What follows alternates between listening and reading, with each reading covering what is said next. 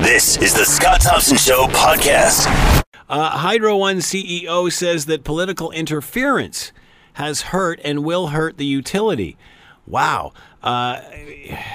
This is fascinating considering the other day the board voted themselves a $25,000 raise and the chair a $70,000 raise. Now, this brings them up, I guess, to those that would be in the same sort of position that they are in. But the optics are here are just absolutely unbelievable. And I'm not sure if anybody had mentioned to Hydro One that there is an election campaign in progress right now. And I'm not sure if they've just shot Kathleen Wynne in the foot or if they're getting ready to be shot in the foot by Doug Ford.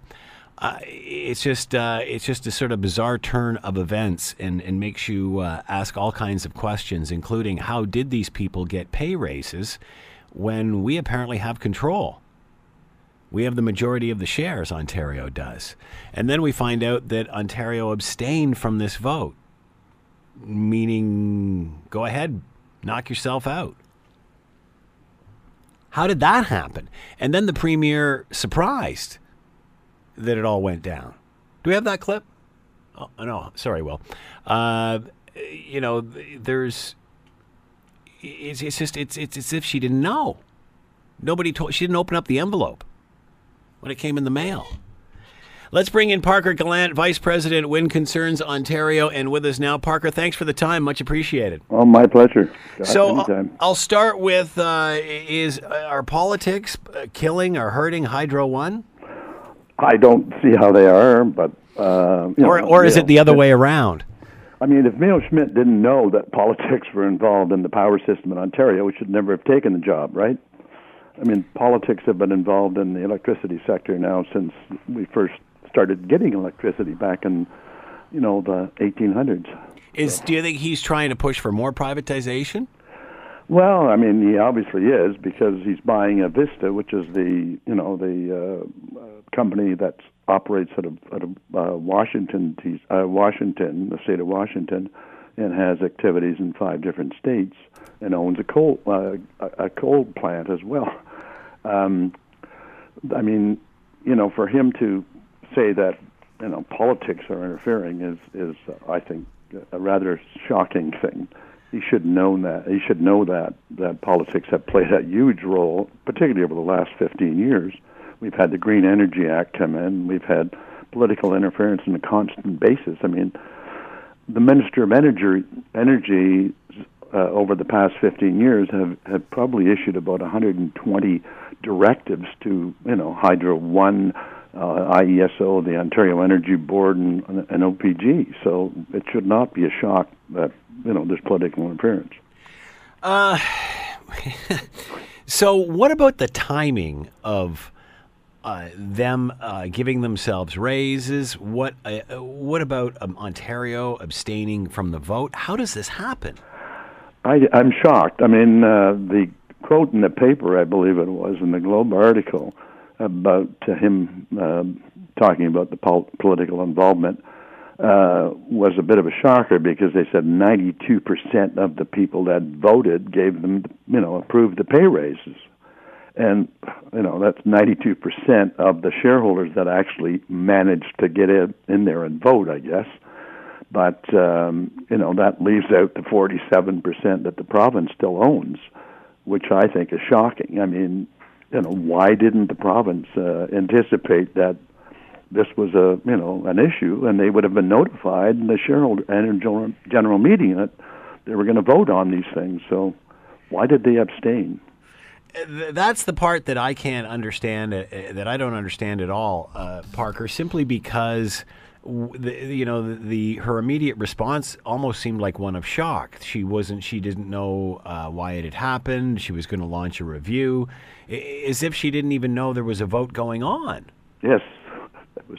That was a bit of a shocker that she didn't know, or did our minister know? I'm sure that he must have known. Well, you would think, don't they send out notices to the shareholders? How come some of the shareholders got the memo, but the government didn't? I don't quite understand that either. Yes, it's a requirement. They have to issue the notice to shareholders, I believe, it's at least 30 days before the annual general meeting. So how they could miss that is beyond me. I don't have a clue. So that being said, why would clearly there's no love lost between Hydro One and Kathleen Wynne, knowing that with this announcement the other day, they've just driven another nail into her coffin. Well, she's the one, I guess, that made the decision to privatize it. Didn't tell us whenever the last election came around, but surprised us afterwards. But, I mean, it kind of is an indication that someone's not watching what's going on. That's the only thing I can surmise. I keep hearing that over and over again, Parker. Like when I ask the question to experts how this could possibly happen, and again, short of asking the Premier, which oddly enough, I had her on the show the day before this happened, unfortunately. But, Wynne told us that we were going to remain in control. This doesn't sound like we're in control. No, not at all. I mean, she could have, shut down those increases. I mean, there's been no demonstration from my perspective. I was looking at the financials a couple of days ago when they were released, and I can't see, why he got the big increase in his salary and why the board of directors thought that they deserved more money either, because the results are not that great. The shares are down, aren't they? Yeah, the shares are down, so that tells me that the sentiment is not there, even though this article in the Globe today kind of, interviewed a couple of analysts who blamed it on the politics, the reason the price is going down. I found that rather shocking as well. I mean, if they actually examine the financial information, they will see that the reason why the income was up, it appears to me, is because the charges for electricity were way down. They were down by $138 million, the cost of power. And there's been no change in terms of the delivery costs. I just had a look at my bill. I'm on Hydro One, and it represents about 40% of my bill. Yeah. And it's always been the highest of any of the local distribution companies in the province, so nothing has changed. And all they've done is, kick things down the road, and the government has stepped in and is supplementing their revenue base by saying we're going to pay for things that we weren't paying for before. Like they province themselves provide a lot of money for Hydro One to take care of people that were living in energy poverty, through the Ontario Electricity Support Program and other programs. Is it because of the politics involved that the shares are down? Well, my view is that, this is a monopoly. Oh, yeah. Right? I mean, it's a monopoly, and they go off and they're going to buy up Avista on, the west coast of the United States, and I'm not sure of the reasoning that behind this purchase in the first place. They're paying way over buck value for the company. And, they're going to create a lot of goodwill that's not going to generate any revenue at all for Hydro One. And, for them to claim that they'll be able to get synergies out of, purchases is beyond me. I mean, they're going off promising all the utilities that they own and that Avista own that they're not going to raise their rates for 5 years. They're going to actually, reduce their rates. They're going to throw in, I think it's about $40 million at U.S. at those ratepayers in the various states that they're operating in. One listener has written, and we'll clarify this. Can you be clear what you mean when you say majority of shares? I was under the understanding we have 48% of the shares. We have 48% of the shares, but we're the largest single shareholder, correct? The other shareholders only have 10% each?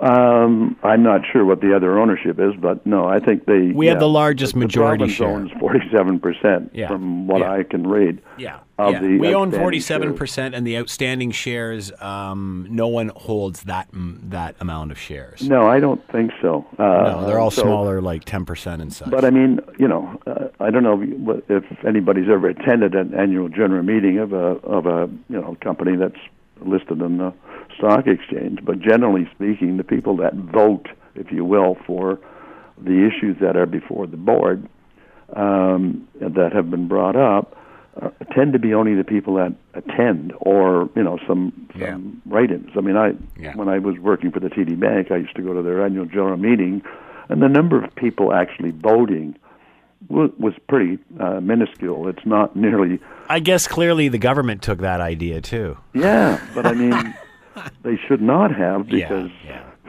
they are dependent on Hydro One.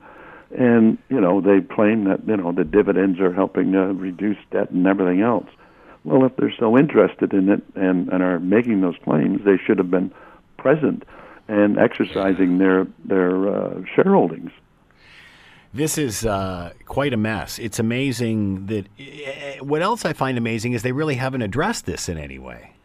No. The Liberals, they really haven't explained to us what happened. No, they just sort of walked away from it and said, "Oh, we've sold it off, and we got $9 billion." Well, instead, they keep, what they keep focusing on is, adjusting the executive's pay isn't going to amount to a hill of beans on your rate, which is absolutely true. But is it that concerns people, or is it just a change in attitude? I mean, if you don't care and you don't show up to the vote, that's one attitude, as opposed to another leader who says we're going to fire them. Well, maybe you can't fire them, but certainly the change in attitude seems a bit more positive. Well, I mean, firing them is not going to reduce rates very much, that's for sure. No, because they'll have to be replaced, and then presumably have to be replaced with people that are competent and will want to get paid reasonably as well. So I mean that's not going to help. But what happens, of course, is people say, "Oh, the fish stinks from the head down" or something, and so there may be more here below the surface that could be dealt with to reduce hydro rates than just the top, echelon, if you will, of the company. Why do you think Hydro One did this now? Why do you think they didn't wait till after an election campaign? I mean, it's a month. I mean, their earnings last year were actually down from the year before. So that's what shocks me, is that why would the board of directors suddenly decide to pay out a big bonus and give themselves a raise? Let's see how this year pans out before you start handing out, more money. Maybe they wanted to raise their salaries, so when Ford fires them, they'll get a higher severance. It might have something to do with that, and of course they did that. It looks like with Mayo Schmidt, they put a set amount on his payout if he is fired. So. Yeah, when you think about it, these guys get more when they're fired than they do when they're hired. Yeah, it's the way out the door where they make the money. It's not on the way in, that's for sure. Yeah, no, I mean I'm kind of disappointed in what this is doing, instead of sort of focusing on things. I mean the other issue is Hydro One's got a stack of applications in before the Ontario Energy Board for rate increases, and one of the rate increases that they got sort of approved on in respect to the transmission system was related to the tax benefits they got from going private. And they wanted all those tax benefits to apply for the shareholders, not for the ratepayers. But when the Ontario Energy Board gave their ruling, they said, no, you can't take all of that and just give it to the shareholders. We're not allowing you to do the rate increases and hit the ratepayers for everything. So they kind of split it up, right? And now what happens is the Hydro One has appealed. They're actually going to go to the Superior Court if they don't get the approval. So they're saying, we want that money for the shareholders. And there's a note on their quarterly statement saying, if they don't get this and another rate application that relates to the tax benefits on the transmission side, it will hit them for $885 million. Which is more than they make in a year. So, I mean, this is all hanging over their heads. And as a board of directors, you would say, don't you think we should wait until we see the outcome of the appeal before we hand out, big bucks? But they haven't. We've only got a few seconds left. So is this a good time for Andrew Horvath to buy it all back? Oh, well, the share price is down, so you can pick it up for less money, that's for sure. Parker Gallant has been with us, Vice President of Wind Concerns Ontario. Parker, thanks for the time and insight. Much appreciated. Thanks for having me, Scott. You're listening to The Scott Thompson Show, weekdays from noon to 3 on AM 900 CHML. All right, let's talk about North and South Korea and, of course, Donald Trump. We all know how far this has come, from fire and fury and the size of buttons to now people meeting in the demilitarized zone.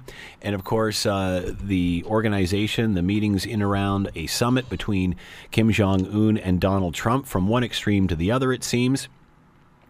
And talk of even a Nobel Peace Prize for Donald Trump. Anyway, so many were skeptical about this, and I guess we're starting to see reasons why. It seems now that Kim Jong-un upset that the United States and South Korea have been conducting military exercises despite all of this forward movement. Kim Jong-un, not happy with that, pulled out of a preliminary meeting the other day, saying that, questioning what's going on. You know, obviously they've given up 3 hostages. They've stopped lobbing missiles, testing missiles into the skies in the area. So why is this military maneuver still going on? Let's bring in Donald Baker, Department of Asian Studies, UBC, University of British Columbia, and with us now. Donald, thanks for taking the time. We appreciate this. Good to talk with you, Scott. So North Korea obviously hands over some hostages. They stop testing. Do they have a valid point here to question why this military exercise is still going on between South Korea and the United States?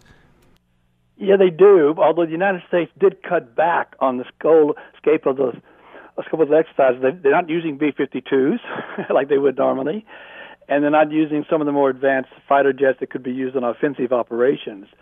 But as usual, the North Koreans didn't spell out exactly what they were willing to accept, because they had allowed earlier military exercises to go on while they were talking with the South Korean president. And so I guess the North Koreans kind of expected that the Americans and South Koreans to say, oh, you don't like this, we'll stop it.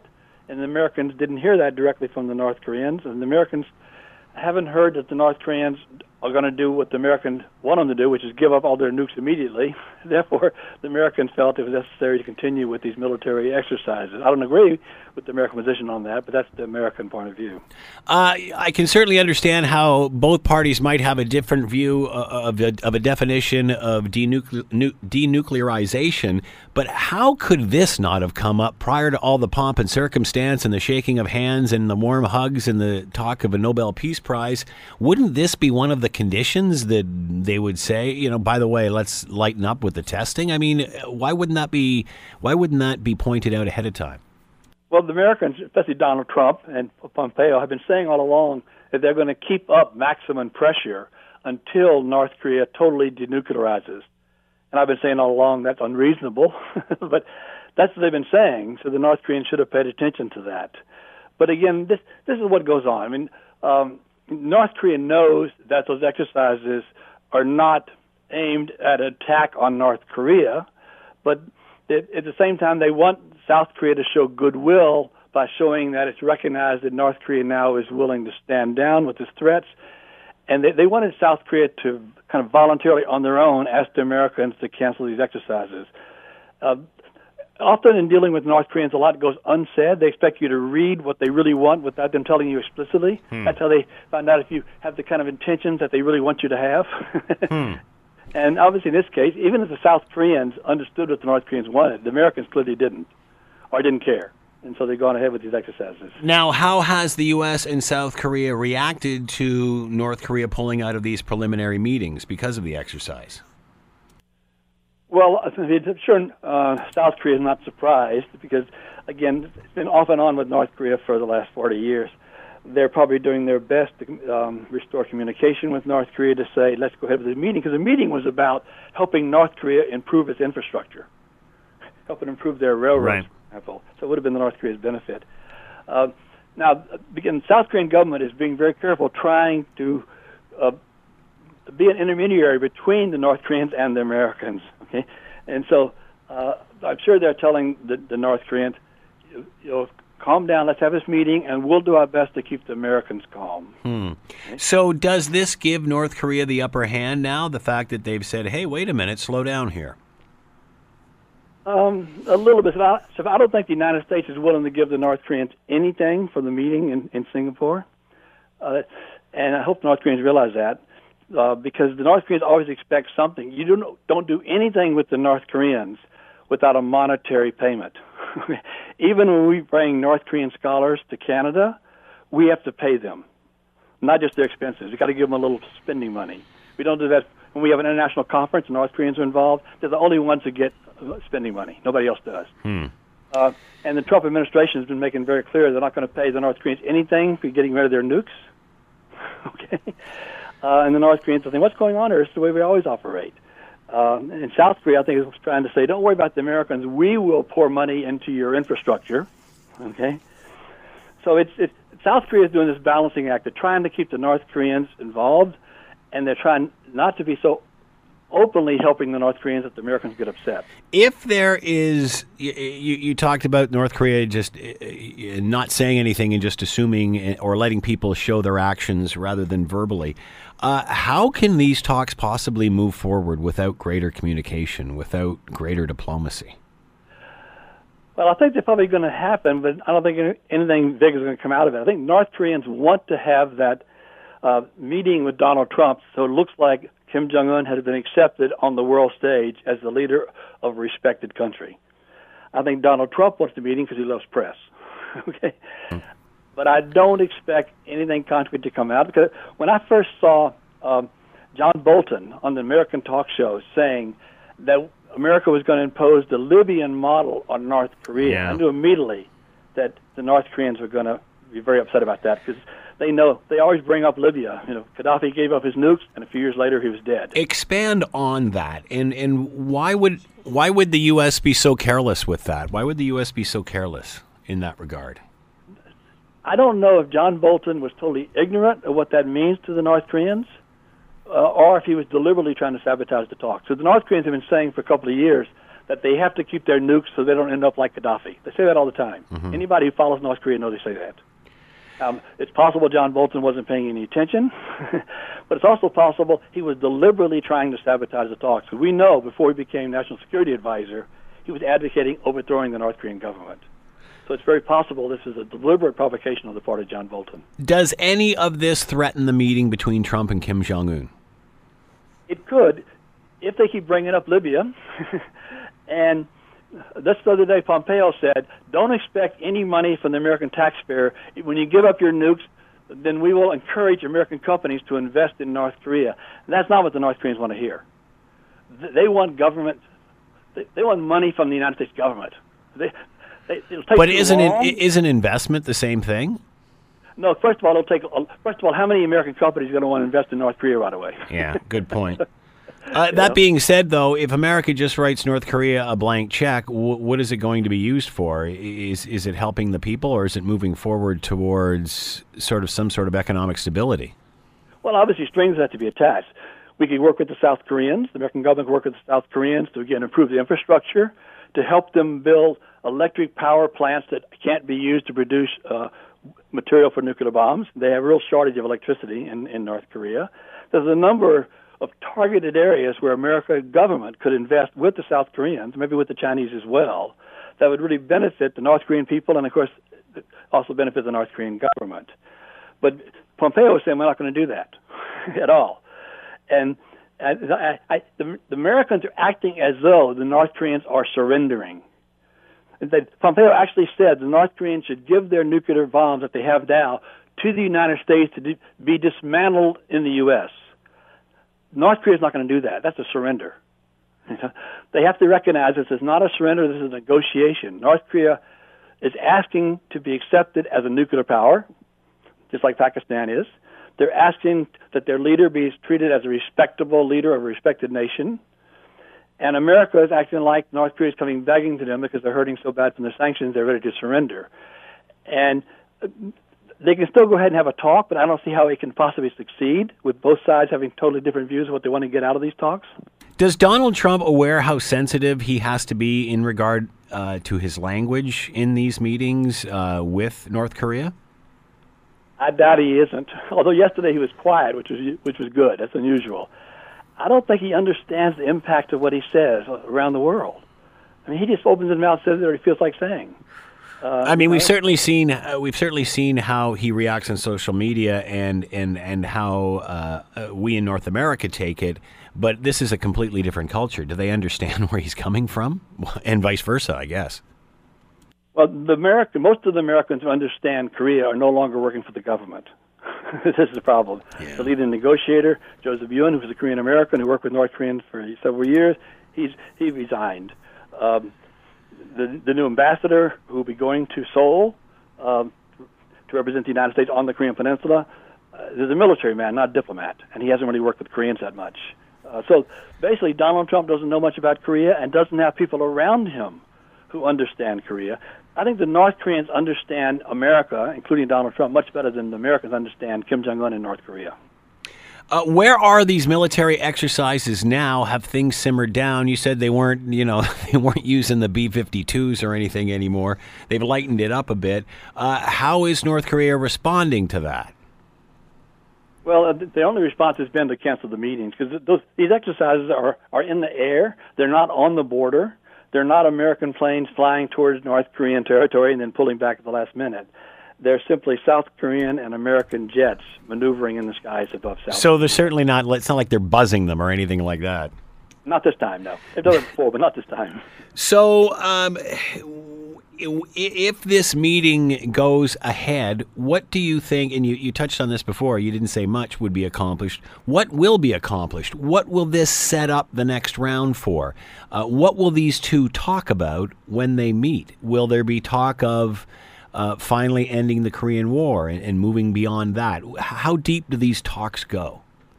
I think there will be talk about ending the Korean War. North Korea would like to see a treaty that ends the Korean War. Because once that happens, then they can say, well, there's no more need for American troops in South Korea. Right. Which Donald Trump has said sometimes he wants to pull the troops out to save money, but other times he says he wants to keep them there. What I see Kim Jong-un getting out of this, first of all, I don't expect him to give up his nukes right away. I expect him to offer a long-term plan for denuclearizing Northeast Asia, and Trump to reject that. I suspect Kim Jong-un to accept a proposal to negotiate a treaty ending the Korean War. But then what will happen, he'll go back and talk to China and talk to South Korea and say, look, I did my best. I tried to work with Donald Trump. I've stopped testing missiles. I've stopped testing bombs. You don't need those sanctions anymore. I'm the one who's trying to get peace. It's Donald Trump is causing trouble, so remove the sanctions. And I think that China and South Korea may go along with that. The United States may end up being with its relationship with North Korea like it has with Iran, the only country that wants to maintain sanctions. Donald Trump loves to have signing ceremonies. The big book, opens it up, right, does his John Henry on it, then turns it around and shows it to the cameras. What will they sign here? I'd actually be surprised if they sign anything. I really will. I mean, Kim Jong-un... Will they sign an agreement to talk again? He's got to do something, doesn't he? You would think so. Moon Jae-in and Kim Jong-un signed an agreement that was pretty vacuous. The only concrete thing in there was to set up a liaison office. So maybe North Korea and Donald Trump can sign an agreement to maybe set up not embassies in each other's capitals, but maybe liaison offices in each other's capitals, something like that. I can see them doing that, but I can't see any concrete agreement. North Korea is not going to say, here, take our nuclear weapons. We don't want them anymore. They're not going to do that, and that's what Donald Trump wants. And they can't... in Singapore agree on a peace treaty to end the Korean War because China's got to be a signatory of a peace treaty to end the Korean War. So that they can't do that either. So maybe an agreement to talk more and have these designated liaison offices in the two capitals that might work. What will this mean to the people of both North Korea and South Korea? And by that I mean, obviously life in South Korea is a lot more advanced than it is in North Korea. The more North Koreans learn about what's in the South, I'm sure the more they want to go there. What's the single most thing, I guess, that would make an impact that South Korea can do or give to North Korea that can greatly change the way they live? Well, I would say if the sanctions are lifted, if South Korean capital can return to North Korea, because they had an industrial park. It's north of the border in North Korea that was shut down because of the sanctions. Mm-hmm. And that not only gave North Koreans jobs, it also gave them experience working with up-to-date technology. And if South Korea and North Korea can go ahead with the South Korean plans to improve their infrastructure, I'm told the North Koreans that came to the Winter Olympics were amazed at how fast the South Korean railroads are. Yeah. The trains are really fast. They're bullet trains. Yeah.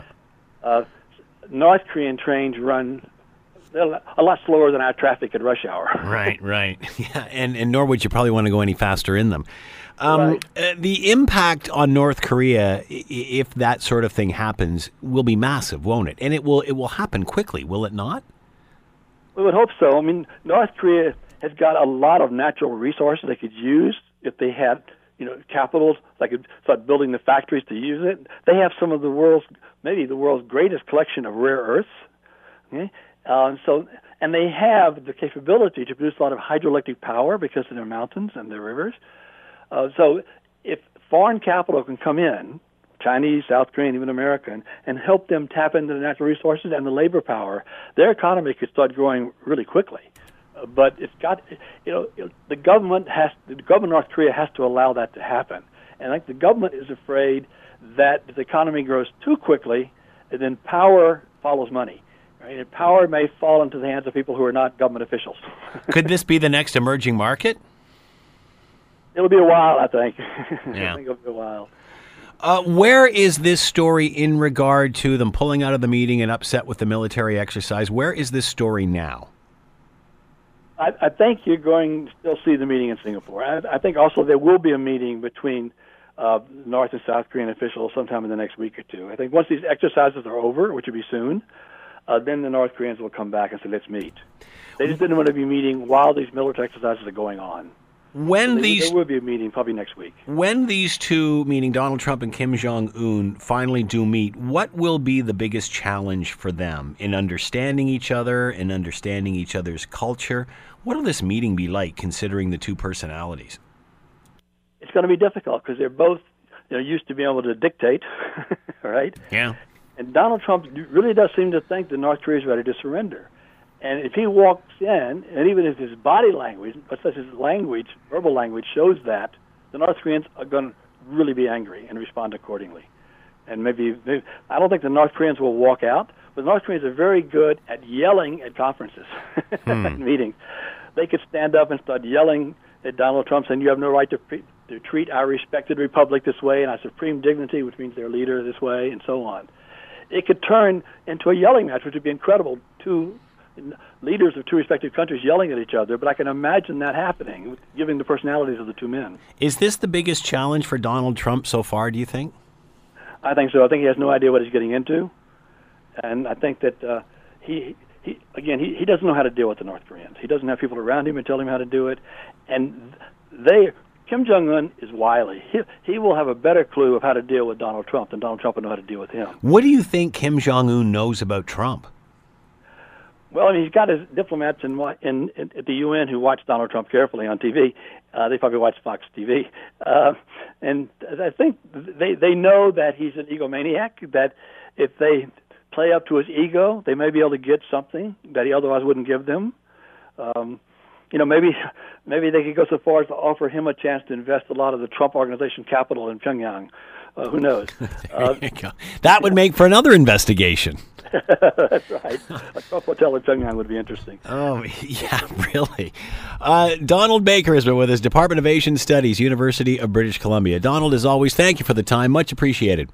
Good talking with you, Scott. You're listening to The Scott Thompson Show, weekdays from noon to 3 on AM 900 CHML. All right, we've talked many times about the Falcons that are perched at the Sheridan. It turns out, man, this has gone back to 1994. And usually every year we do some sort of story on where they are or where they're at or how many there are, this sort of thing, and the pictures are getting even better. And then to sideswipe to another story, all of a sudden the other day we're in Hamilton downtown and there's helicopters flying all over the place. People are calling the radio station wondering what's going on. Of course, we try to tell you as often as we can that it's a military maneuver and so on and so forth. Some are complaining because they're on shift work and they're trying to sleep. Others are complaining that it's scaring the kids. That doesn't bring the military exercise to a halt. But as soon as we find out that the Falcons perched above the Sheridan are getting a little cranky, that's it. Everybody back to base. Enough. And it's hilarious how this sort of unfolded. Let's bring in Mike Street. He is the senior monitor, Hamilton Community Paragon Project, and is with us now. Mike, thanks for taking the time to join us today. We appreciate this. You're welcome. Thanks for having me. Are you surprised how much publicity these Falcons get? Surprised? Not really, but it's nice to see. Yeah. You know, it's, we had no idea this was coming, so I was out of town yesterday, and I got back in, and the phones were ringing, and the emails were flying, and it was fun. All right, so let's, before we get to the history of all this and what's actually happening there, what happened yesterday, and how did it get to how did it get from, you know, a ledge at the Sheridan to the military? Well, I understand you guys didn't have anything to do with it, really. No, and we had no idea it was happening. Yeah. I guess the military arranged with the Jackson Square management, Yale properties, to do this. I guess they were trying, dropping people onto the roof of a building. Yeah. And that was basically it. And they got permission from the building and away they went. Had they contacted us in advance, we wouldn't have said no, because the Hamilton, there's a group, Big Sisters. Right. Every year they run a rappel-a-thon down the far side of the Stelco building, and it's not a bother, you know. Yeah. In this case, now mind you, they're a lot quieter than the helicopters. Oh, exactly. Yeah. But had they asked us, I would have said, well, you know, try and keep the helicopter away from the Sheraton as much as you can, realizing that a helicopter doing circles has got a big circle range. So the birds weren't bothered. If you look at the pictures on our website, especially around 4 o'clock in the afternoon, you can see the female looking up, and obviously there's a helicopter up above, and she's having a good look. See? Yeah. But otherwise, they were fine. So, so you can actually watch the video while those helicopters were flying around, and you couldn't see them react other than look up at the helicopter. There was no reaction. Now, what? We have two cameras. The main one, what goes on the website, is actually a snapshot every 10 seconds. Right, yeah, I've seen that. But we also have streaming, and I didn't see the stream. And, of course, the stream is live, so after it's happened, you can't look back. Right. But basically, the sequential shots, just all they did was look up, and that was it. So how did word get to the military? Who discovered that this is buzzing the Falcons? I've seen a couple of reports. One report said that somebody phoned City Hall. Another report said somebody emailed the city.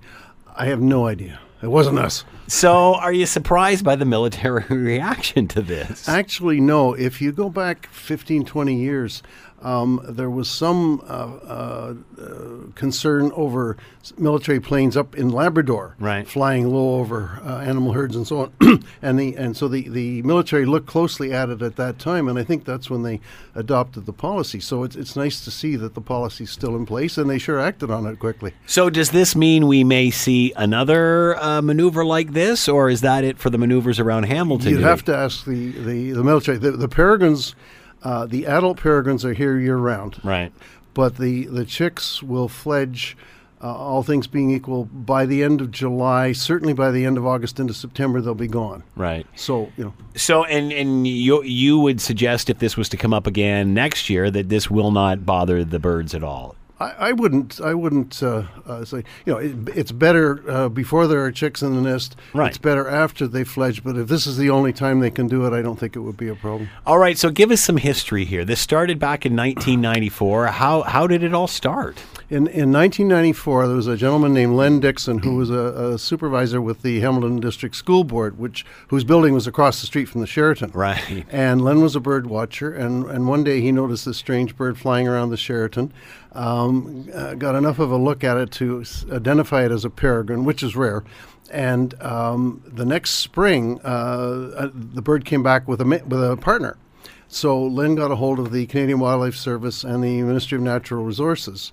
And they started keeping an eye on it. One of the members of the Hamilton Naturalist Club happened to work in the Stelco building, and his office faced the Sheraton. So we had a natural observer. Right. And once they saw a fluffy white thing running around the ledge, you know, they knew there was a live bird. So at that point, they called some of the groups in, the Hamilton Naturalist Club, the Niagara Peninsula Hawk Watch, which was I was with both groups, and they asked us to sort of keep an eye on the birds. They brought in two chicks of the same age as the one in the nest from the breeding facility out in Alberta plunked them down in the nest, and the parents took care of all three, and they fledged, and away they went. Wow. Yeah. Sorry, go ahead. Yeah, it goes back into the 60s, 70s. After or during World War II, they developed the pesticide DDT. Right. Okay. Right. And in 1964, Rachel Carson wrote her book Silent Spring, and pointed out that that something was happening, and they finally figured out that the DDT was getting into the bottom of the food chain and working its way up. Peregrines, bald eagles, and osprey particularly, wound up eating food that the DDT came up in and affected them. Yeah. And what it was doing was it was thinning the eggshell. So when the female sort of lay down on the egg to incubate it, to warm it, right, it crushed. Crushed, yeah. So what happens and what do you do as an organization with these every year? Do you monitor them? What sort of information do you collect? Yeah, exactly. My title is Senior Monitor. And the idea is that if a chick comes out of the nest either too early or accidentally and comes to ground and can't get up, either it just is afraid to fly, too young to fly, or injured, then we rescue it. Take it for care if it needs it. If it doesn't, we put it back up on the roof and it goes back to the nest and we start all over. I'm looking at this while I'm talking to you. It's fascinating to see because all of a sudden the mother will turn and look right at the camera, which is very cool. I swear she knows the thing is moving. Yeah. It's in a enclosed bulb or bubble. Yeah. And I don't think she can see the movement, but maybe she can see something. That is something. So how many this year? What is the difference from year to year? In the first, 1997 through 2008, roughly, just about every year we had four chicks. And then it tapered off a bit. We had three. And then we had a change of adults, the long-term adults, Madame X and Serge. I remember Madame X. Well, so that was the same couple coming back. Absolutely. Yeah. She was there 13 years, I believe. Yeah. And when we had this changeover, Serge was found injured on the ground down near HMCS Haida and taken into care. While he was in care, Madame X was on the ledge, and a male came in, and she was sort of flirting with him for a while. And then Serge died. Mm-hmm. Period. He was being treated and just keeled over. About 10 days later, Madame X stopped flirting with this guy and let him onto the ledge so that it looked like they were going to pair up. And then all of a sudden she disappeared. About 2 weeks before that, I'd had an email from a researcher at McMaster who said, this peregrine's perching on the corner of the building outside my window. Is that of interest? And he sent a picture. And it was clearly a female peregrine, and I could see that it had a green band on its leg. Green means it was hatched and banded in the U.S. Black means Canada. So anyway, we're going along. Serge is now dead. Madame X has her boyfriend on the ledge, and then all of a sudden she disappears. One day she showed up with some blood on her chest, and the next day she was gone and never came back. And about 2 days later, there's a female peregrine on the ledge, obvious because of her size, with a green band. Wow. So how do you ban these things? They have to be banded as chicks. Once they're over about 28 days, they're just too hard to handle because their claws are very strong and they dig in. Basically, they take the bird, fingers underneath the chest, hold the wings in. One person does that, and somebody else takes the band, puts it around the leg, sizes it first to make sure it's the right size, and then clips it on. It's a rivet. Are these banded? Can you get at these to band them? We will. We'll be banding them next week. And how do you do that? A climber comes down off the roof to the ledge. And we have a special basket with four compartments. We were used to four, so we have this special basket. And the climber just gets on the ledge, sits on it. The adults will come in. While the mother's pecking him to death? I mean, how does that? What's she doing when that's going on? She comes close. Yeah. She'll fly close. She'll yell and scream. Usually the adult male will also do the same. But only once to my knowledge, has the climber actually been ticked a bit. So he puts the chicks into the basket, and it's hauled up, and then we bring them inside the Sheraton, and they do this process of holding them, and somebody puts the bands on the lake. They get an aluminum band that's provided by the U.S. Fish and Wildlife Service with a special number, and that band is for that bird only, and the number goes into the database with the information, and then on the other leg they get a plastic band which is about an inch high roughly, and it has two alphanumeric characters on it, one above the other. It might be A over 7 or Y over 2 or 2 over X or something like that. The letter or the number might be sideways. Anyway, that combination of an orientation and the color of the band is also recorded. So if a bird watcher is looking and sees a peregrine and sees this band, the larger one particularly, then and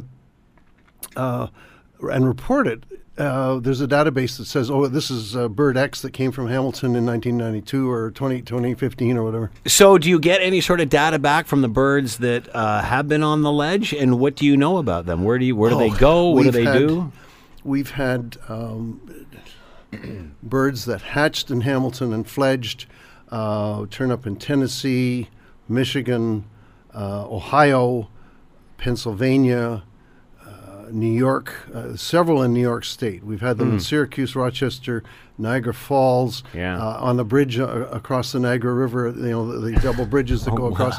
Wow. They've been there, and in Toronto as well. So originally with Madame X and her beau were the original ones. Now how? No, they were the second major pair. Okay, and what are we on now? This is the third. The third major pair, yeah. And how long have they been coming back? 2015. Since 2015, are the other cities that monitor this? Do they have situations like this going on too? They've got big buildings that birds like this are doing the same thing. The natural breeding habitat of the peregrine is a ledge on the side of a cliff. Yeah. Okay. Yeah. So perfect. Before humans started building all these skyscrapers, they stayed out in the wild. But once they started to recover from the DDT and started spreading out, we've provided them with a lot of ledges on cliffs. So as you're talking, I've been watching this. If it looks like I'm distracted while I'm trying to conduct the interview with you, and for the whole time she's just been staring at the camera and moving a little bit. Now she's gone. And I can just see the four chicks there. Four chicks, right. Where is she? She could be on the ledge. If you look at camera 2, you might see her on the far corner. Or she may have just... Yes, that's exactly where she's gone, to the other corner. She's keeping the chicks are in one corner and she's at the other. Or she may have flown off for a break, and that may be the male. Yeah, it could be, yeah. So that's what happens. Yeah, or if it's he or she, down kind of low. Looks like they're sleeping. Looks like they're not, maybe they had enough of the kids for a while. So is it very common for the couple to always come back to the same spot? This almost sounds like loons. It does. Oh, yeah. That's been our experience. The same couple comes back. So do they mate for life or?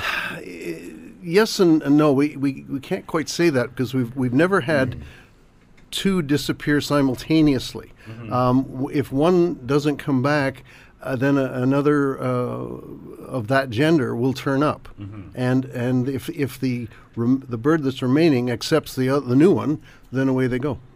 So 4 chicks all the time? Not every year, but most, I'd say over the 23 years, probably at least half of those years, maybe a little more. We've had 4 chicks. Just the one building? Is this happening anywhere else in the city? Not in Hamilton. There is a nest at the high level, the lift bridge at the Burlington Skyway. Right. I believe there's 3 in Mississauga, Tobico, and probably 3 or 4 in Toronto. Last time I talked to somebody, they had 9 in Detroit, Greater Detroit. So are these still an endangered bird then? Their category has changed to species of special concern. Right. So the threat has lessened and everything else, but there's still a limited number. Keeping in mind, of course, that they were wiped out completely in eastern North America at one time. She's come back. It looks like she's actually feeding them or doing something now.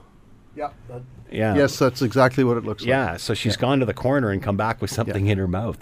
So what do they prey on? What do they bring back up there? Their natural food, 99% of the time, is other birds. Yeah. Okay. And it has to be a bird of a certain size. We've seen them bring in warblers that are, you know, only a couple of inches long, but normally they go after larger birds, mourning doves, pigeons. Occasionally a blue jay. Pigeons. They like, something that big, eh? Yeah. Oh, yeah. Really? They like cuckoos. Cuckoos are a large bird, nice, lots of meat on them, sort of thing. The whole with raptors, the size of the raptor determines the size of the food. Okay, so she's got something in her mouth. Yeah, the females, female peregrines female raptors are always bigger than the males because of the physiology for carrying the eggs and breeding and so on. So they're heavier and larger, so that they just fly. What this does is that the female can catch larger prey than the male. They can actually go out and sort of do a two shift thing. And both bring back food. How much involvement does the male have at this point? What's the male doing here? He's always in sight. Right. Always in sight. He might be on the Stelco building west side looking down, or over on the he likes, there's a perch on the BDC building that he likes. Sometimes they'll go on top of the Fairclough Tower. And if you see the male and the female together, what's the difference? Size. The male is always smaller. Really? Yeah. Wow. But what about color? Any more color to the male? Virtually the same. Really? Now there's a little bit of a pattern difference. Right. But right now it's if the size isn't obvious, then it's a little tough to tell. She's back sitting on them now. It looked as if that she had had something. Now will the male take off, go grab stuff, and then drop it up there? Yeah. Does he ever sit on the eggs? Oh yes. Yeah. Oh yeah. There is. Aussie in 2015 or 2016 did a fair bit. Serge was very good. He would take long turns of incubating. So what happens when it's ready to leave the nest? It's an awful way up if it doesn't work. You must have video of that too, of them leaving the ledge. The camera captures a few shots. We don't have. I guess now that we have streaming, maybe we'll capture some streaming shots. But basically, what'll happen is they'll get a little bigger, and then they'll get up on the ledge. Yeah. Which is roughly 12 inches above the gravel surface of the nest ledge. They'll get up on the ledge and start flapping their wings to figure what the heck they are. Yeah. And then strengthen them. And once they realize that they get some lift from it, they practice, and when they get to the point where they're flapping their wings hard and just lifting off a little bit, we call that helicoptering. Yeah, because they do that and then they go down and up again. But that's when we know that things are starting to happen. So how do they sit there and float on this ledge, and they're not really ready to, and not fall off, and know when they're ready to go that they're going to come back up again? This is when we're on the street and why we're on the street. Just if a heavy gust of wind comes along and takes it away, off, or the bird accidentally literally steps off the side. We've had that. The very first year in 1995. The bird that we called Hamilton, one day was found across the street on the roof of the art gallery. Oh, no. Nobody saw it fly. Oh, man. He stayed there for 2 days. Yeah. And we were worried, but all we could do was watch. And then about 6 o'clock one evening, heavy traffic, the bird was on the front edge of the AGH, dropped down onto King Street. Fortunately, our people were very close, and there was a policeman right by. So the policeman stopped the traffic, and we herded the bird off, and away we went.